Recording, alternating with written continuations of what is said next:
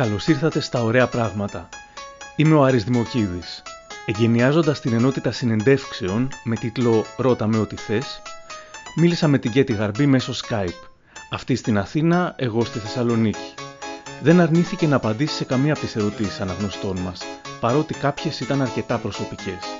Για το πώς κρατά το σεξουαλικό ενδιαφέρον σε ένα γάμο δεκαετιών, για το πώς νιώθει στο σώμα της θέματα αυτοεικόνας και δίαιτας, για τότε που τη χλέβαζαν για τις χορευτικές της ικανότητες, για το πώς θα αντιδρούσε αν μάθαινε πως ο γιος της ήταν γκέι.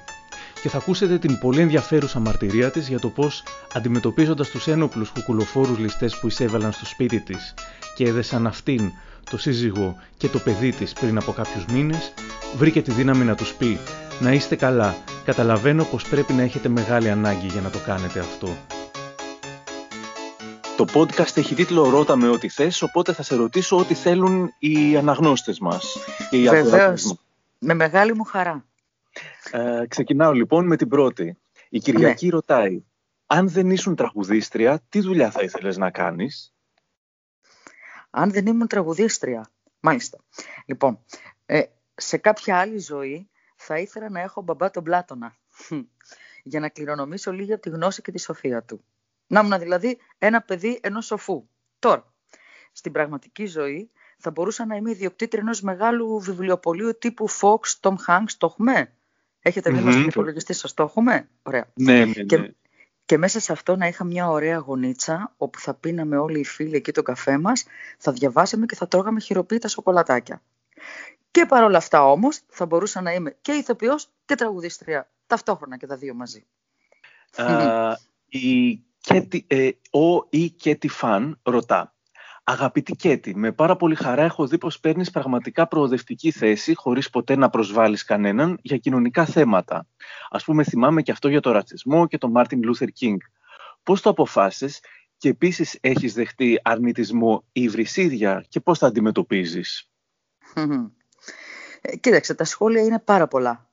Υπάρχουν πάρα πολλά όμορφα σχόλια και θετικά, αλλά είναι λογικό να υπάρχουν και αρνητικά, όμως είναι καλοδεχούμενα κι αυτά. Ε, έβγαζα τον κόσμο εξαπίνης, μπήκα στο Twitter, χαριτωμένη, με χιούμορ, αλλά και διαβασμένη. Και πήρα ξαφνικά μια θέση σε θέματα κοινωνικά, οπότε λογικά ο κόσμος δεν ήξερε, κάποιοι δεν ήξεραν και δεν περίμεναν αυτή μου την πλευρά. Οπότε και αντέδρασαν. Άλλοι με ενθουσιασμό και άλλοι με καχυποψία. Ε, δεκτό. Δεκτό. Γιατί επέλεξες το Twitter για τις δημόσιες τοποθετήσεις σου, ερώτηση από Α. Μ' αρέσει το Twitter, μ' αρέσει πολύ. Γιατί είναι έξυπνο και άμεσο. Εκεί μπαίνω και να ενημερωθώ καθημερινά και καμιά φορά τοποθετούμε και όλα σε ζητήματα κοινωνικά ως, ως επιτοπλίστων. Νιώθω ότι μου πάει πολύ γιατί εκφράζομαι άνετα, όπως από ό,τι βλέπω όλοι μας εκεί μέσα και όλοι σας εκφράζεστε πολύ άνετα. Γι' αυτό. Έχουμε τώρα δύο ερωτήσεις που όμως μιλάνε για το ίδιο πράγμα από την Αλεξάνδρα και τον Ντέιβι. Μία λέει το μυστικό για να κρατήσει ο έρωτάς τους γαρμπής σκηνάς τόσα χρόνια και ε, αυτό η Αλεξάνδρα και ο Ντέιβ. Πώς κρατάς το σεξουαλικό ενδιαφέρον σε μια σχέση τόσων χρόνων; Πόσα χρόνια είναι αλήθεια, πόσα χρόνια ε, ε είναι η γνωριμία, όχι ο γάμος; Η γνωριμία, ου, είναι 23 ε, χρόνια είναι ο γάμος και η γνωριμία είναι 26. Mm, μάλιστα. Πολλά. Για λοιπόν, κοίταξε να σου πω. Μετά από 23 χρόνια είναι πολύ εύκολο ένα ζευγάρι, σχεδόν όλα τα ζευγάρια πέφτουν σε μια ρουτίνα και σε μια συνήθεια. Το σεξουαλικό ενδιαφέρον χάνεται σταδιακά, όμως υπάρχουν μικρά πράγματα που μπορούμε να τα βάλουμε στην καθημερινότητά μας, ώστε να αναζωπηρώνουμε το πάθος. Λοιπόν, τι, τι, τι προτείνω εγώ έτσι, πώς, ναι, πώς ναι. το έχω κάνει εγώ τόσα χρόνια με, με δικά μου απλά πράγματα. Λοιπόν, αγκαλιάζουμε τον σύντροφό μας και τον φυλάμε σε κάθε ευκαιρία. Έχει πολύ μεγάλη δύναμη η αγκαλιά, γιατί όλα αυτά που νιώθουμε μπορούμε να τα πούμε χωρίς να, να αρθρώσουμε λέξη. Έτσι δεν είναι άρη μου; Ναι, βέβαια. Δεν έχει τέτοια δύναμη η αγκαλιά. Αυτό ισχύει και για τα δύο φύλλα. Τώρα, για εμάς τα κορίτσια. Λοιπόν, κορίτσια μου, περιποιούμαστε το δέρμα μας και κάνουμε θεραπείες για να φαίνεται νεανικό, λαμπερό και υγιές, να φαινόμαστε μικρές. Λοιπόν, ανανεώνουμε συχνά τη συλλογή των εσωρούφων μας. Βασική προϋπόθεση για μένα είναι να κρατάμε λίγη απόσταση από τον σύντροφο και να μοιράζουμε το χρόνο μας έστω και μια φορά τη βδομάδα στις παρέες μας και στους φίλους μας. Αυτό για μένα είναι πάρα πολύ βασικό και το τηρώ με το Διονύση 23 χρόνια. Λοιπόν, επίσης πρέπει να κανονίζουμε κάπου κάπου βραδινές εξόδους, όχι για κανέναν άλλο λόγο, αλλά για να έχουμε την ευκαιρία να μας βλέπει ο άντρας μας περιποιημένες, χτενισμένες, βαμμένες, ντυμένες ωραία πάνω στα τακούνια. Και κάτι τελευταίο. Καμιά ερωτική φαντασίωση, κοριτσάκια μου, μία στο, στο τόσο και δύο μη σας πω, να τη μοιραζόμαστε. Με τον άντρα μου, εννοείται. Ε. Λοιπόν, μετά ένα μήνυμα από την Θεοδόρα. Πες της απλά ότι εκτός από φοβερή καλλιτέχνης είναι και ατομάρα και αυτό το λέει μια μεταλλού. Mm. Θεοδόρα, τιμή μου. Τιμή μου, σε ευχαριστώ πολύ. Πόση πίεση υπήρχε στα 90's για να έχεις το τέλειο σώμα και πώς υπάρχει τώρα; Πώς αντιμετωπίζεις θέματα διατροφής, δίαιτας και αυτοεικόνας; Mm. Ε, κοίταξε, τότε δεν, δεν υπήρχε πίεση. Ήμουν πολύ αδύνατη πάντα. Έτρωγα τόνους σοκολάτας και ό,τι άλλο ήθελα. Απλά μέσα στα τελευταία δέκα χρόνια τσίμπησα μερικά κιλά, οπότε κατά καιρούς κάνω κάτι ψευτοδίαιτες για τόσο διάστημα ώστε να φτάσω να μου αρέσει η εικόνα μου στον καθρέφτη. Γενικά όμως έχω επιλέξει να τρώω υγιεινά και πιστεύω ότι όλοι πρέπει να κάνουμε αυτό. όσο γίνεται έτσι, δηλαδή να ξεφεύγουμε αλλά ε, με μέτρο. Βασικά η διατροφή μας θα πρέπει να είναι ε, προσεγμένη γιατί μεγαλώνουμε και αρχίζουν και βγαίνουν όλα έτσι. Συμφώνω. Ε, λοιπόν, ο Νίκος Βασιλείου ρωτάει Παλιά κάποιοι σχολίαζαν την κινησιολογία σου, λέγαν δηλαδή ότι δεν ήσουν και η καλύτερη χορεύτρια και ότι βασικά έκανες καλά μόνο τη χαρακτηριστική σου κίνηση με τα χέρια ψηλά να πηγαίνουν αριστερά-δεξιά. Σε πλήγωναν τέτοια σχόλια. Σ' αρέσει να χορεύεις. Μα δίκαιο δεν έχουν οι άνθρωποι. λοιπόν, όσο ήμασταν με, την, με την αδερφή μου στο Φλωρινιώτη, μείναμε πάρα πολλά χρόνια με τον Γιάννη, μεγάλη σχολή και μεγάλη, μεγάλος καλλιτέχνης, το λέω τώρα τόσα χρόνια μετά. Εμφανιζόμαστε σε πίστες, σε θέατρα, σε ταινίες, τραγουδούσαμε, χορεύαμε, κάναμε καταπληκτικά πράγματα μαζί του. Ήμουν πολύ καλή στο χορό. Μάλιστα ήμουν και βοηθός χορογράφου. Μπορεί να ακούγεται αστείο, mm αλλά ήμουν. Λοιπόν, ξεκινώντας όμως τη δική μου καριέρα, εστίασα περισσότερο στην ερμηνευτική μου παρουσία και στο ρεπερτόριο. Όσο δε για το κομμάτι του χορού, το κάλυψα με μπαλέτα που βγαίνουν πάνω στο πρόγραμμά μου όπου χρειάζεται ε, και εγώ περπατάω πάνω κάτω στην πίστα τύπου Πασαρέλα, παίρνω πόζες και κάνω την ωραία. Αυτό. Μάλιστα. ε, λοιπόν, ο Κετόβιος, ωραίο ψευδόνυμο, Λέει, φανταστική ιδέα τα κετότζι, το κετότζι, τα κετότζι. Mm. Πώς προέκυψε η ιδέα; Ε, λοιπόν, τα κετότζι ήταν, ε, ήταν ιδέα των συνεργατών μου. Έχω μια ομάδα που κατά καιρούς κατεβάζει πολύ τρελές ιδέες. Ε, με σκέφτονται να γίνω κούκλα, να φτιάξω κετότζι μάσκες, αυτό έγινε όμως, και άλλα τέτοια χιλιάδες. Οπότε όταν μου είπαν για τα κετότζι, χοροπηδούσα και ξεκινήσαμε. Έχω ναι. μεγάλη δυναμία στα κετότζι και κάθε φορά που φτιάχνουμε καινούργια φατσούλα τρελαίνομαι. Μου αρέσουν δηλαδή εμένα πιο πολύ, ε, οπότε ε, λογικά αρέσουν και στον κόσμο. Μιλάω δηλαδή με τους φίλους και τα μηνύματα έρχονται πάλι με, με κετότζι φατσούλες. Η Σοφία λέει, πες μας λίγα λόγια για την φιλοζωική σου δράση, μακάρι να εμπνεύσεις κόσμο. Ξέρω, λέει, εγώ δεν το ξέρω, οπότε θέλω να μου πεις, ξέρω πως είχατε εξαιρετικά σχέδια που δυστυχώς δεν υλοποιήθηκαν λόγω αντιδράσεων. ναι, αυτό είναι μια πικρή ιστορία. Ε, θα σου πω έτσι περιληπτικά τι έχει συμβεί με αυτό. Είναι πολλά χρόνια πίσω. Ο σκοπός αυτού του Ιδρύματος ήταν να φτιάξουμε ένα κέντρο όπου θα συλλέγαμε αδέσποτα από διάφορες περιοχές της Αττικής. Αγοράσαμε με το Διονύση μια έκταση 12 στρεμάτων και αρχίσαμε να ονειρευόμαστε να κάνουμε σπιτάκια για τους σκύλους, να προσλάβουμε γιατρούς, να έχουμε τα ζωάκια όπως τους αξίζει. Ταϊσμένα, εμβολιασμένα, με απότερο σκοπό να τα πάρουν ανάδοχες οικογένειες. Αυτό ήταν ο στόχος μας. Παράλληλα μέσα στο Ίδρυμα θα φτιάχναμε αίθουσα κινηματογράφου, θέατρο, μουσείο σκύλου. Έτσι. Το έργο μας θα ήταν παράλληλα επιμορφωτικό, γιατί θέλαμε να, να κανονίσουμε με το, με το Υπουργείο Παιδείας να μας φέρνει σχολεία. Οπότε να, να εκπαιδεύονται τα παιδιά να βλέπουν τι είναι αυτό, τι είναι αυτό που κάνουμε, τι είναι ο σκύλος, τι, όλο αυτό τέλος πάντων. Κάναμε και μια δωρεάν στην πυροσβεστική δύο σκύλους διάσωσης μέσω του φίλου και εκπαιδευτή των δικών μας σκυλιών, τον Κώστα τον Άγα. ε, όπου, αυτός, ε, όπου αυτός μας έριξε και την ιδέα δηλαδή, ο οποίος είναι αρχιεκπαιδευτής της διασωστικής ομάδας σκυλιών διασωστών. Δυστυχώς δεν προχώρησε τίποτα γιατί κανείς δεν συμμετείχε ούτε θεσμικά ούτε οικονομικά. Τρέχαμε και ζητούσαμε από τα αρμόδια Υπουργεία αναγνώριση. Τίποτα. Λέγανε κάντε το μόνοι σας, μπράβο σας, συγχαρητήρια στο ζεύγος, προχωρήστε μόνοι σας. Το κράτος τότε έδινε πολλά χρήματα για τα δέσποτα στους Δήμους και οι Δήμοι βέβαια τα δίνανε εκεί που έπρεπε, αλλά δεν πήγαινε ποτέ τίποτα για αυτά τα δικημένα πλασματάκια. Ποτέ. Κάποιοι τρώγαν τα χρήματα. Απλό. Α, μάλιστα. Απλό. Ναι, καλά, όχι, δεν, μου, δεν μου προκαλεί έκπληξη αυτό, ναι. Ε, και γνωστό κάπως. Το γνωστό. Πέσαμε ναι. λοιπόν στην περίπτωση λοιπόν με το Διονύση.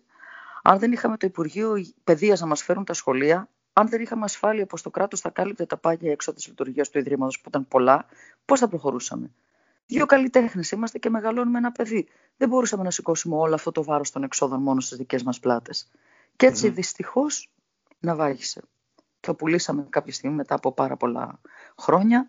Ε, απλά εντάξει, είναι κάτι το οποίο όσο, όπως το σκέφτω, όταν το σκέφτομαι με στεναχωρεί πάρα πολύ. Γιατί μπορούσαμε να κάνουμε πάρα πολλά πράγματα.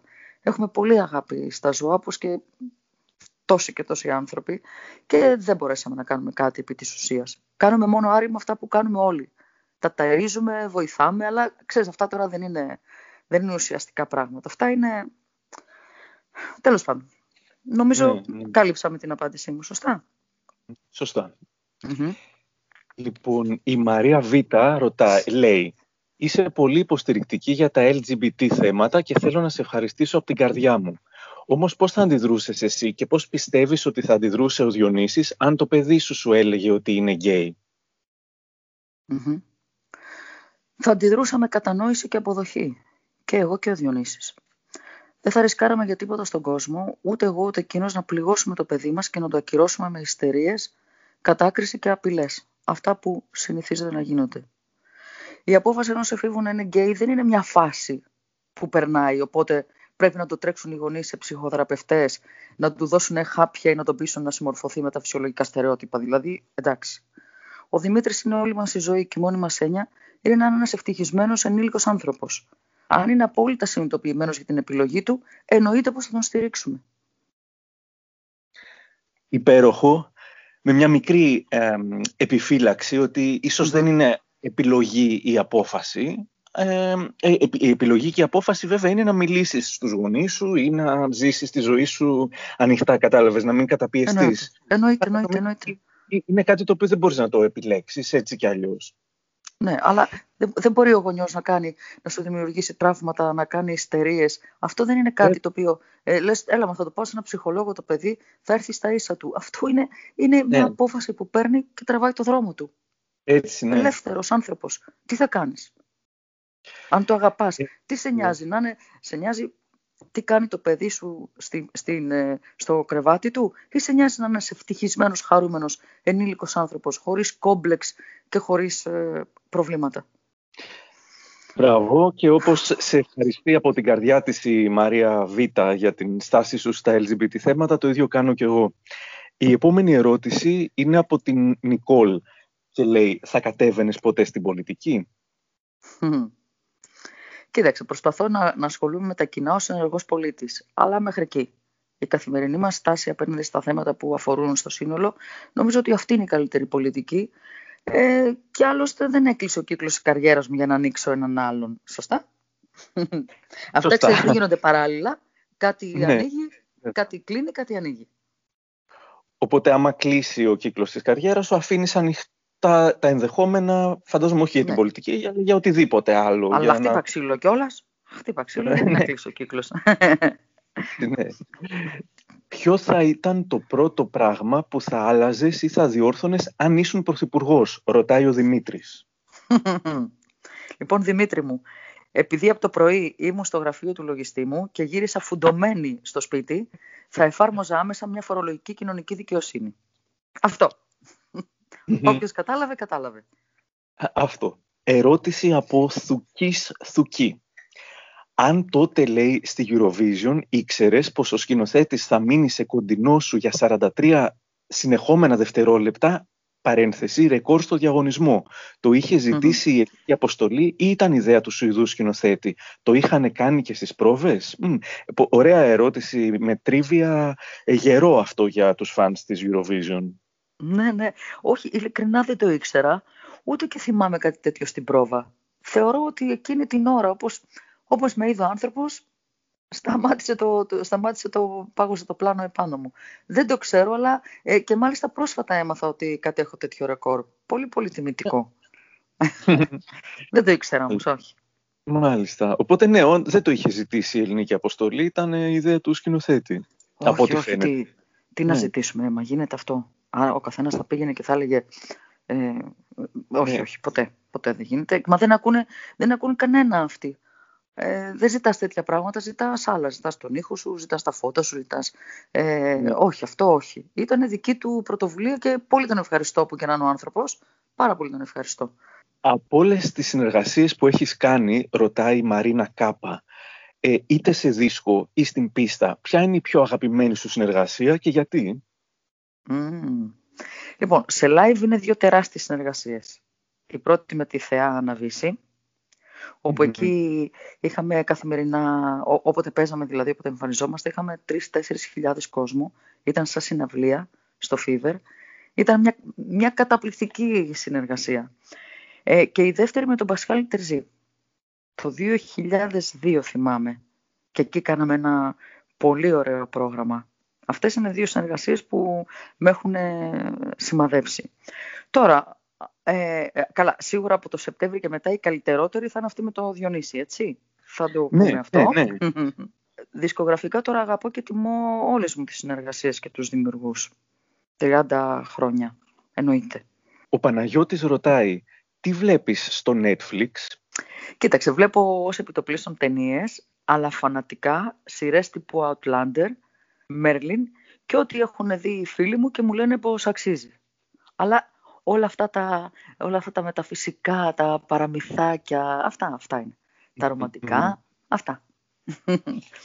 Λοιπόν, ο τακτικός αναγνώστης ζητά να μας περιγράψει η Κέτη Γαρμπή χωρίς ωρεοποιήσεις πώς είναι να ασκείς καλλιτεχνικό επάγγελμα σε χώρους που πολλές φορές δεν τιμούν την τέχνη και τον καλλιτέχνη. Α τολμήσει να πει τα πράγματα με το όνομά της όπως εσχάτως συνηθίζει να κάνει. Την ευχαριστούμε εκ των προτέρων καθώς και σένα, λέει η Άρη Δημοκίδη, για την τόλμη των ερωτήσεων.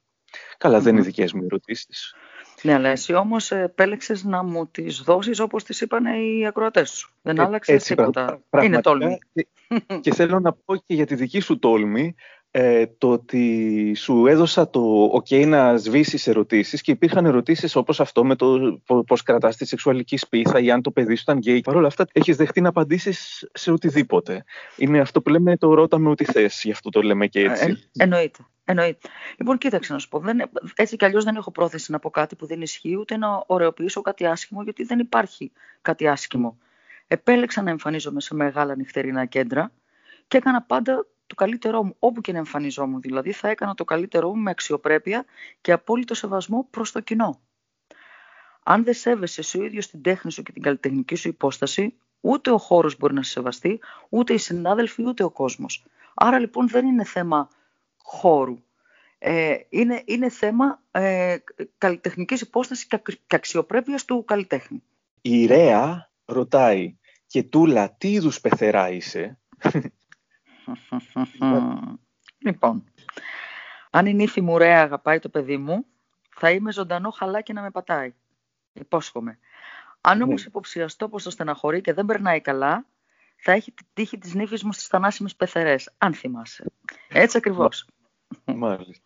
Ένταλμα συλλήψεως λέγεται ο α, άνθρωπος που ρωτάει τα δύο mm. άλμπουμ που έκανες με τον Νίκο Αντίπα ήταν μικρά κοσμήματα στην φοβερή ούτως ή άλλως δισκογραφία σου.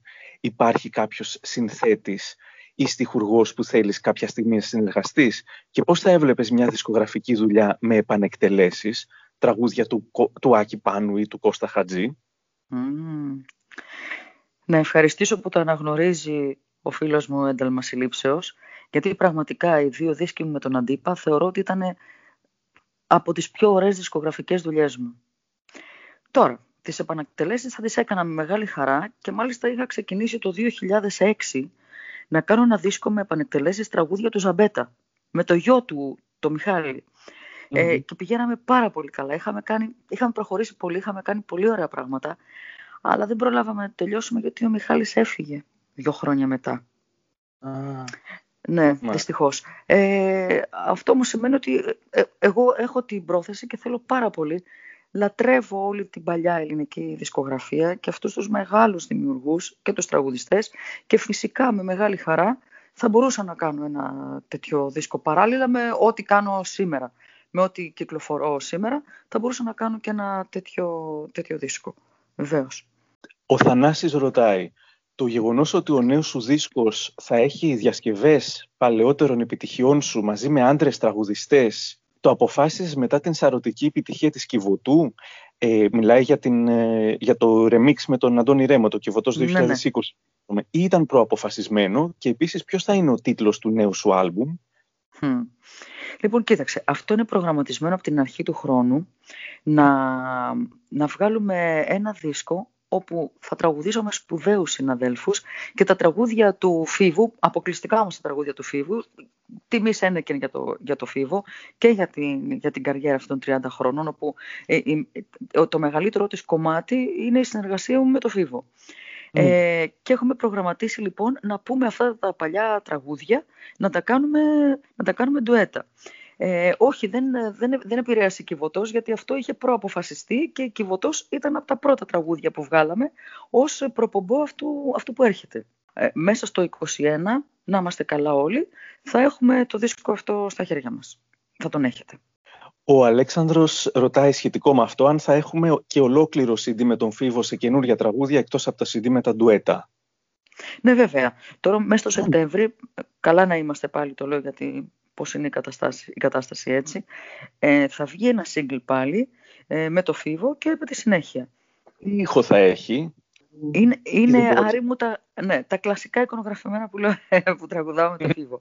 Ε, είναι η γραμμή η δική του, είναι τα τραγούδια που μου πάνε και αυτά που έχει συνηθίσει ο κόσμος όταν, ε, όταν βρεθώ με το φίβο να τραγουδάω. Είναι ο, ο, είναι ο γνώριμος ήχος που σου θυμίζει κάτι από το παρελθόν και είναι τόσοι πολλοί αυτοί που θέλουν να μ' ακούνε σε τέτοια, σε τέτοια τραγούδια. Έτσι λοιπόν είναι και το καινούριο. Είδαμε πρόσφατα τη Χαρούλα Αλεξίου να αποχωρεί από το τραγούδι, κάτι που υποστήριξες μέσω των social media. Εσύ θα το έκανες αυτό και αν ναι, τι θεωρείς πως θα σε οδηγούσε σε μια τέτοια απόφαση; Αυτό το ρωτάει ο Ι 54645. Νομίζω θα σταματούσα για δύο λόγους. Ο πρώτος είναι αν γερνούσε η φωνή μου και ο δεύτερος είναι αν έπαβα να αφορούν στο κοινό τα τραγούδια μου. Νομίζω ότι και οι δύο είναι πάρα πολύ σημαντικοί λόγοι. Οι σημαντικότεροι. Όσο μπορώ προσέχω τη φωνή μου, είναι, είναι φίλη μου, κολλητή μου η φωνή μου και την προσέχω πάρα πολύ. Ε, ακόμα κάνω μαθήματα στο 2 και ευγνωμονώ το Θεό που μπήκα σε αυτό. Ε, για την ακρίβεια, ο Νίκος ο Αντίπας, να λέμε και αυτό τώρα που νομίζω δεν το έχω πει και δημόσια, ο Νίκος ο Αντίπας με πήγε στη δασκάλα μου, την Άννα Διαμαντοπούλου, δασκάλα πολλών μεγάλων τραγουδιστριών ε, και έχω φωλιάσει εκεί πάρα πολλά χρόνια και νιώθω ευγνώμων γιατί πραγματικά βλέπω ότι μου κρατάει τη φωνή μου νεανική. Αλλά, Άρη μου, ποτέ δεν ξέρεις. Η Τζέλα Δελαφράγκα ρωτάει και τι, τι είναι αυτό που αν άκουγες σήμερα θα σε έκανε να χορεύεις ξυπόλυτη με σημαία σου μια φούστα; Στο εδώ και τώρα; Πώς βρέθηκε, θερα... βρέθηκε η θεραπεία κατά του κορονοϊού; Να μπούμε πια στη... στη ζωή μας. Θα χόρευα ναι. ξυπόλυτη στα τραπέζια πάνω. με σημαία τη φούστα. Βεβαίως. Ε, μακάρι. Ελπίζω ότι δεν θα αργήσει πολύ αυτός ο καιρός. Όλοι προσευχόμαστε να... Ναι, ναι, ναι. Η Μιμή Κανελοπούλου ρωτά ποιο τραγούδι κυρία Γαρμπή θα θέλετε να είχατε πει εσείς πρώτοι; Καλά, πολλά, πάρα πολλά τραγούδια, αλλά το πόσο λυπάμαι της Βέμπο θα ήθελα να το είχα πει. Με συγκλονίζει. Το έχεις πει σε live, ας πούμε, εκτέλεση, ποτέ; Όχι, ποτέ. Ποτέ. Νομίζω ότι αν ξεκινήσω να το πω θα βάλω τα κλάματα. Δεν ξέρω, με αγγίζει πάρα πολύ αυτό το τραγούδι. Δεν το έχω πει μέχρι τώρα. Ελπίζω να το πω. Ο βιβλιοφίλος ρωτά. Διαβάζεις, αν ναι πόσο συχνά και κυρίως τι βιβλία; Λοιπόν, διαβάζω όποτε μου δοθεί ευκαιρία, οποιαδήποτε ώρα μέσα στη μέρα. Κυνηγάω τα πνευματικά και τα ιστορικά βιβλία, αλλά εννοείται ότι θα διαβάσω και οτιδήποτε άλλο πέσει στα χέρια μου που έχει ενδιαφέρον. Τώρα, θέλεις να προτείνω βιβλία; Ναι, βέβαια. Λοιπόν, εγώ προτείνω τέσσερα βιβλία, τα έχω σημειώσει εδώ, που κατά την άποψή μου τα θεωρώ πολύ διαφωτιστικά. Πρώτον, Βυζαντινός βίος και πολιτισμός Φέδωνας Κουκουλές. Πολύ καλό. Δεύτερον, γιατί το Βυζάντιο Ελένη Γλύκα Τζιαρβελέρ. Τρίτον, από μνημονεύματα στρατηγού Μακρυγιάννη. Και τέταρτον, αρχαίοι Έλληνες της Έντιθ Χολ. Αυτά είναι διαμαντάκια βιβλία. Και τρία ακόμα βιβλία, τα οποία είναι έτσι πιο ανάλαφρα, ε, σελίδα και ιστορία δηλαδή, αλλά εγώ τα αγαπώ πάρα πολύ. Είναι τρία βιβλία του Δημήτρη Καμπουράκη που έχουν τίτλο «Μια σταγόνα ιστορία». Και όπως λέει ο συγγραφέας, είναι σταγόνες ιστορίες διαλεγμένες από τον ωκεανό τρέλας που ονομάζεται ελληνική και παγκόσμια ιστορία. Αυτά. Ε, ε, είχα διαβάσει κάποια από τα τέσσερα πρώτα που είπες, αλλά τα βιβλία του Καμπουράκη δεν τα είχα υπόψη μου, οπότε Α, θα σε ευχαριστώ και εγώ. μα δεν, δεν το πιστεύεις ότι, ότι έχουν συμβεί τέτοια πράγματα στην παγκόσμια ιστορία. Λες δεν είναι δυνατόν. Ε, φαίνονται σαν ψέματα. Μιλάμε για, μιλάμε για, για, για τέρατα. Μιλάμε για πράγματα τα οποία δεν τα χωράει το μυαλό σου. Αν το διαβάσεις θα σου κάνει πολύ εντύπωση. Η Έλεν Παπάς ρωτάει ποια προσωπικότητα θα ήθελες να συναντήσεις από κοντά και γιατί; Το Χριστό, χωρίς γιατί.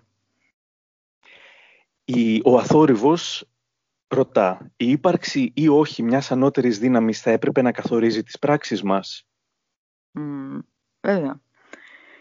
Η πίστη, η αγάπη, η καλοσύνη και η συμπόνια θα πρέπει να καθορίζουν όλες μας τις πράξεις. Όλα αυτά για μένα είναι ο Θεός. Και δεν υπάρχει άλλη δύναμη εκτός από εκείνον. Η Νίκη ρωτάει μια μουσική ερώτηση.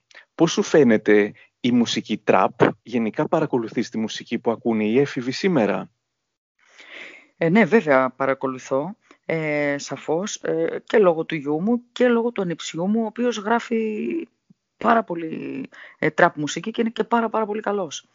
Ε, τώρα κοίταξε, για να είμαι ειλικρινής, ο στίχος θεωρώ πως είναι λίγο καταθλιπτικός και δυσίωνος. Τα παιδιά όμως που γράφουν τραπ κάνουν καταπληκτικές παραγωγές. Δηλαδή τα ακούω μόνο και μόνο για να, για, να, για να ακούω τι, τι είναι αυτό που γράφουν μουσικά. Ναι, ναι, παρακολουθώ. Οι, παρα, οι παραγωγές είναι, είναι πολύ ωραίες. Θα συμφωνήσω. Εμένα τα, τα, φωνητικά μου φαίνονται κάπως κλαψιάρικα, κάπως ε, λίγο έτσι τραβηγμένα και παρόμοια παντού και επίσης πολλές φορές δεν καταλαβαίνω και τι λένε, αλλά Καλά, η, παραγωγή, η παραγωγή είναι ωραία. Ίσως οπότε σε δούμε σε κανένα trap remix ε, του ανιψιού σου. το σκέφτεσαι, το σκέφτεσαι αυτό. Ο Δημήτρης γράφει πιο, ακούει, ακούει τα πάντα, γιατί προς τα εκεί πάει, για, για μουσικός πάει δηλαδή. Ε, ακούει τα πάντα, ενορχιστρώνει, τραγουδάει, αλλά ε, η καρδιά του το βλέπω τώρα εγώ. Είναι στο στυλ αυτό που τραγουδάει ο μπαμπάς του. Λιγότερος σε αυτό που τραγουδάει η μαμά του και περισσότερος σε αυτό. Το πο, λαϊκό εκεί, ποπάκι δηλαδή. Ναι. Οπότε δεν. Ίσως από τον ανιψιό να έχω μια ευκαιρία για το τραπ. Ε... Μα ταιριάζω εγώ με αυτά μωρεάρι μου. Ταιριάζω. Δεν ταιριάζω. Ούτε τα ακούω απλά για να ενημερώνομαι. Δεν είναι αυτό που θα μου αγγίξει τη, την ψυχή όπως μου την αγγίζει το λαϊκό τραγούδι. Για να είμαι mm. ειλικρινής. Αλλά εντάξει, άλλη γενιά, άλλη ηλικία. Αν και να σου πω κάτι, θεωρώ ότι δεν είναι και τόσο θέμα γενιάς και ηλικίας, γιατί βλέπω πολλά παιδιά, η νεολαία, βλέπω ότι έχει ξαναγυρίσει στα μαγαζιά μας, βλέπω να διασκεδάζουν στα μπουζούκια. Μου κάνει τρομερή εντύπωση αυτό, αλλά το χαίρομαι μέχρι το βάθος της καρδιάς μου. Ε, και είναι πολύ ενημερωμένα, ψάχνονται με τα παλιά τραγούδια, με τα λαϊκά, με τα 90's. Ε, για μένα αυτό είναι μεγάλη ελπίδα για το μέλλον του, του τραγουδιού, ας πούμε, και των, και των ε, μαγαζιών. Το ότι ναι. τα νέα παιδιά έρχονται κοντά μας. Σε ηλικίες, ας πούμε, σαν τις δικές μου, σε γενιά σαν τη δική μου και τραγούδια σαν τα δικά μου, που ε, είναι, είναι δηλαδή απίστευτο το ότι, και πολύ συγκινητικό το ότι βγαίνει κυβωτός 23 χρόνια μετά και έχει φτάσει 2-3 μήνες 8 εκατομμύρια πόσο. Πάρα πολύ συγκινητικό. Ο Κωστής θέλει να σου πει τα εξής άραγε έβλεπες Dolce Vita όπου σε είχαν αναφέρει κάποιες φορές; Ε, κοίταξε, ε, όλοι μου οι φίλοι, έχω, έχω φίλους πολλούς που μιλάνε με ατάκες από το Dolce Vita. Εγώ εκείνη την εποχή ήμουν τρελό φαν των δύο ξένων. Ακόμα, και τώρα, δηλαδή, ακόμα και τώρα που βάζει επαναλήψεις, δεν, δεν υπάρχει περίπτωση ένα αστείο. Κάθομαι και βλέπω που ξέρω απ' έξω τις ατάκες, τις κινήσεις, τα πάντα. Ε, όμως έχω ακούσει τόσα για τον Dolce Vita και επειδή ήξερα ότι με αναφέρουν πολύ και ε, κάθισα και είδα κάποια επεισόδια, πραγματικά έχει τρελό γέλιο. Εγώ το έβλεπα στην εποχή του, αλλά δεν θυμάμαι σε τι σε είχαν αναφέρει, ας πούμε, από τίτλους από τραγούδια ή ότι ξέρω εγώ η Κετούλα, ποιος ε, ξέρει. Τι το έβραζε το κύμα της Γαρμπή που έλεγε, α, που, α, ναι, ναι, έλεγαν ναι. οι δύο, που της έλεγε αυτή, ποια, ποιας Γαρμπή μωρή, του Γαρμπή. Και έλεγε αυτή, ναι, μα γι' αυτό δεν βγάζω νόημα. Έχει ατάκες mm-hmm. συγκλονιστικές και, και πολλά άλλα. Ναι, ναι, μου κάνανε αναφορές yeah. πολλές. Ο Γιάννης Β λέει «Και τούλα, πες μας τρεις Ελληνίδες και τρεις ξένες τραγουδίστρες που αγαπάς, παλιότερες κατά προτίμηση». Mm. Ε, κοίταξε, από Ελληνίδες, ε, σαφώς, Γιώτα Λίδια, Βίκη Μοσχολιού, Τζένι Βάνου. Αυτό δεν το διαπραγματεύομαι. Λοιπόν, τώρα από ξένες, Whitney Houston, την τεράστια τραγουδίστρια, Αρίθα Φράγκλιν, Μαρία Κάλλας. Αυτές, δηλαδή αυτά είναι που, που ακούω ναι. όταν θέλω να μελετήσω, να, να ξεκουραστώ. Εντάξει και πο, πολλές άλλες βέβαια, αλλά επειδή μου ζητήσατε μόνο, ναι, ναι. μόνο τρεις έτσι δεν είναι; Ναι, και μόνο τρεις βέβαια. Και μόνο τρεις. Ο Αλέξανδρος Κάπα λέει, ποιο είναι το αγαπημένο της πνευματικό βιβλίο, ο αγαπημένος της πνευματικός γκουρού που να της δίνει έμπνευση; Και από πού άντλησε τη δύναμη να πει στους ληστές «Καταλαβαίνω, πρέπει να έχετε μεγάλη ανάγκη να, για να το κάνετε αυτό». Ναι. Λοιπόν, κοίταξε, εγώ έχω μία βίβλο όπου είναι το ταξίδι στο χθες του Brian Weiss. Αυτό μιλάει για τη θεραπευτική δύναμη των αναμνήσεων από προηγούμενες ζωές. Με όλα αυτά τα μεταφυσικά, τα πνευματικά, ε, ψάχνουμε πάρα πολύ. Ε, υπάρχει ακόμα ένα, η ψυχή του Βαγγέλη Παναγούλα, όπου και αυτός πραγματεύεται θέματα μεταφυσικής, φιλοσοφίας, θρησκειών. Εκεί δηλαδή γύρω-γύρω γυρίζω, αλλά είπα, ναι. βίβλος είναι ο Μπράιαν Βάις. Ναι, ε, ναι. Τώρα, που βρήκα τη δύναμη, ε. Ναι, αυτό που έχει ληστές, απίστευτο. Ναι. Απίστευτη εμπειρία, φαντάζομαι. ναι, είναι κάτι το οποίο όποτε το συζητώ, δεν δε λέω ότι με, με πληγώνει, έχει περάσει. Ε, μου έχει αφήσει όμως ένα φόβο ε, και ας πούμε βλέπω καμιά φορά ότι είμαι στο σπίτι και ε, τσεκάρω το παράθυρο, τσεκάρω την πόρτα που κλείνει πίσω μου η, η γκαραζόπορτα γιατί από εκεί μπήκαν. Ε, υπάρχει πάντα κάτι το οποίο δεν θα με αφήσει ήσυχη και θεωρώ ότι το ίδιο περνάει και ο άντρας μου και το παιδί μου, απλά δεν το συζητάμε. Έχει περάσει αυτό. Δεν το ναι. συζητάμε. Ε, τώρα που βρήκα τη δύναμη, ε, εκείνη την ώρα ένιωθα ανάμεικτα συναισθήματα. Ε, και φόβο ένιωθα σαφώς ε, και, και πίστη όμως ένιωθα ότι δεν πρόκειται να μας πειράξει κανείς και κάπου τους κοιτούσα ρε παιδί μου και έλεγα για να φτάνουν σε σημείο αυτοί οι άνθρωποι να μπαίνουν έτσι, όσο φοβάμαι εγώ φοβούνται και αυτοί μπαίνουν έτσι μέσα στα ξένα σπίτια κλέβουν την ξένη, καταπατάνε την ξένη περιουσία ξέρω εγώ πόση ανάγκη μπορεί να έχουν, πόση απόρριψη μπορεί να έχουν φάει από την κοινωνία. Όλα αυτά ήταν μέσα στο μυαλό μου μαζί με θυμό, μαζί με φόβο, μαζί με, με κακία, μαζί με καλοσύνη, μαζί ούτε και εγώ ξέρω τι.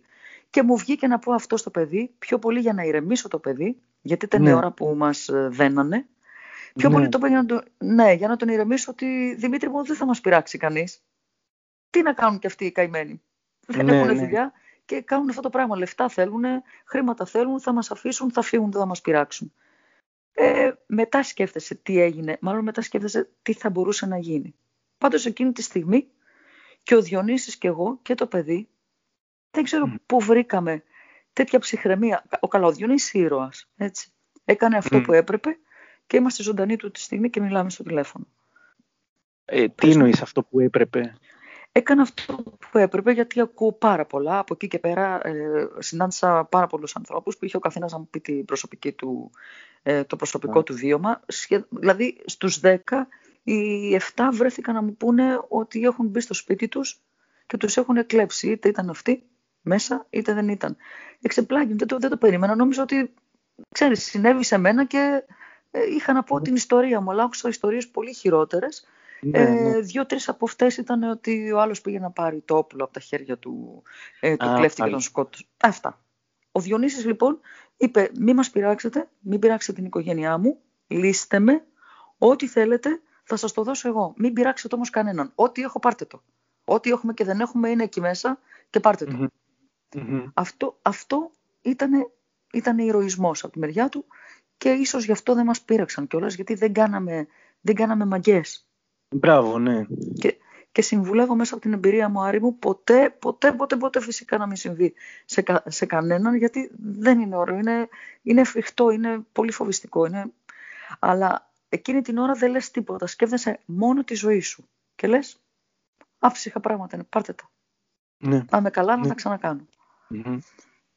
Αυτοί πώς, ε, πώς ε, είχαν αντιδράσει όταν ας πούμε τους είπες ότι καταλαβαίνω, όταν τους μίλησες με κατανόηση κλπ.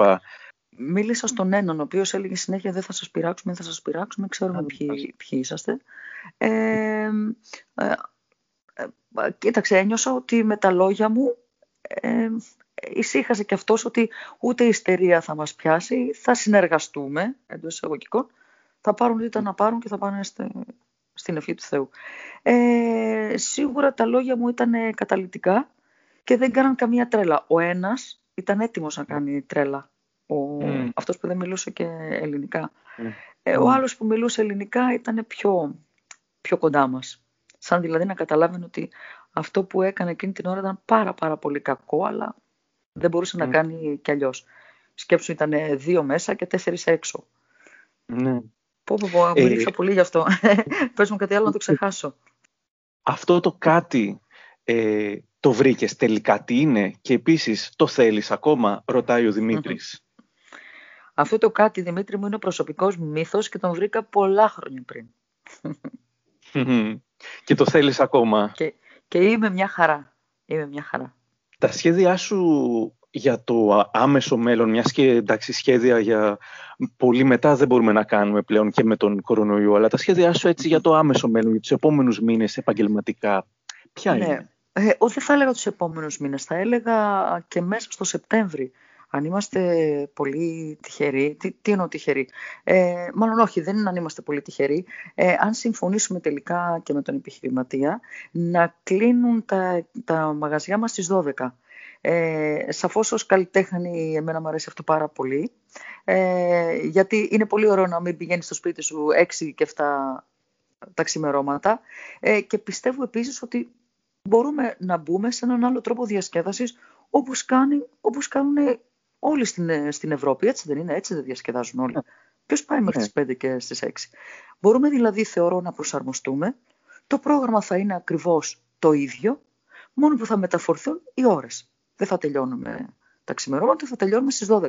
Δεν αλλάζει τίποτα στο πρόγραμμα και μάλιστα πιστεύω ότι επειδή ε, είμαστε λαϊκοποπ τραγουδιστές, ο Διονύσης ας πούμε αμυγός pop, ε, άσχετα να έχει την ευχαίρεια να τραγουδάει και άλλα πράγματα, μπορούμε να στηρίξουμε ένα τέτοιο πράγμα που είναι club, τέτοια ώρα. Ε, ίσως σε πιο λαϊκούς τραγουδιστές να μην ταιριάζει το 8-12.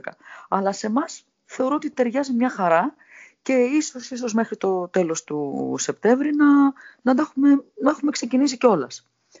Ε, τώρα, σίγουρα θα βγει το τραγούδι με το φιβο ε, Ήδη το, η συναυλία του Κατράκιου, το άλμπουμ αυτό κυκλοφορεί και μάλιστα πηγαίνει πολύ καλά και ευχαριστώ πάρα πάρα πάρα πολύ τον κόσμο ε, που το αγοράζει. Τέτοιες δύσκολες εποχές που είναι όλα δύσκολα τα οικονομικά και ετοιμαζόμαστε και για τα ντουέτα τα οποία ντουέτα πιστεύω πρώτα ο Θεός αρχή, αρχή του χρόνου θα έχουν κυκλοφορήσει όλα.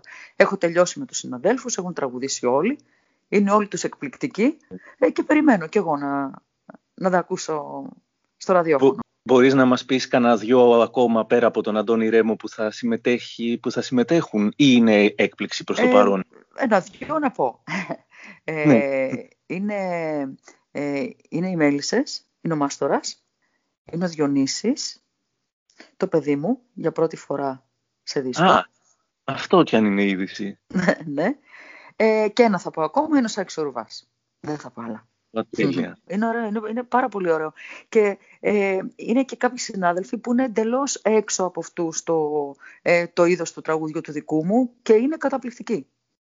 Και τη Γαρμπής, σε ευχαριστούμε πάρα πολύ που μας άφησες να σε ρωτήσουμε ό,τι θέλαμε και που απάντησες. Και εγώ ευχαριστώ, ευχαριστώ πάρα πάρα πολύ. Να είμαστε όλοι καλά. Αυτός ο μήνας να είναι πάρα πολύ καλός για όλους μας. Πάνω απ' όλα να είμαστε καλά, έτσι, να έχουμε υγεία. Να προσέχουμε όσο μπορούμε, αυτό θα είναι καλό για μας. Ε, και να μας έρθουν τα πράγματα όπως ο καθένας τα ονειρεύεται για τον εαυτό του. Δεν είναι δύσκολο, τίποτα δεν είναι κατόρθωτο. Πίστη να έχουμε και να φανταζόμαστε αυτό που, αυτό που ονειρευόμαστε και πιστεύω πως θα γίνει.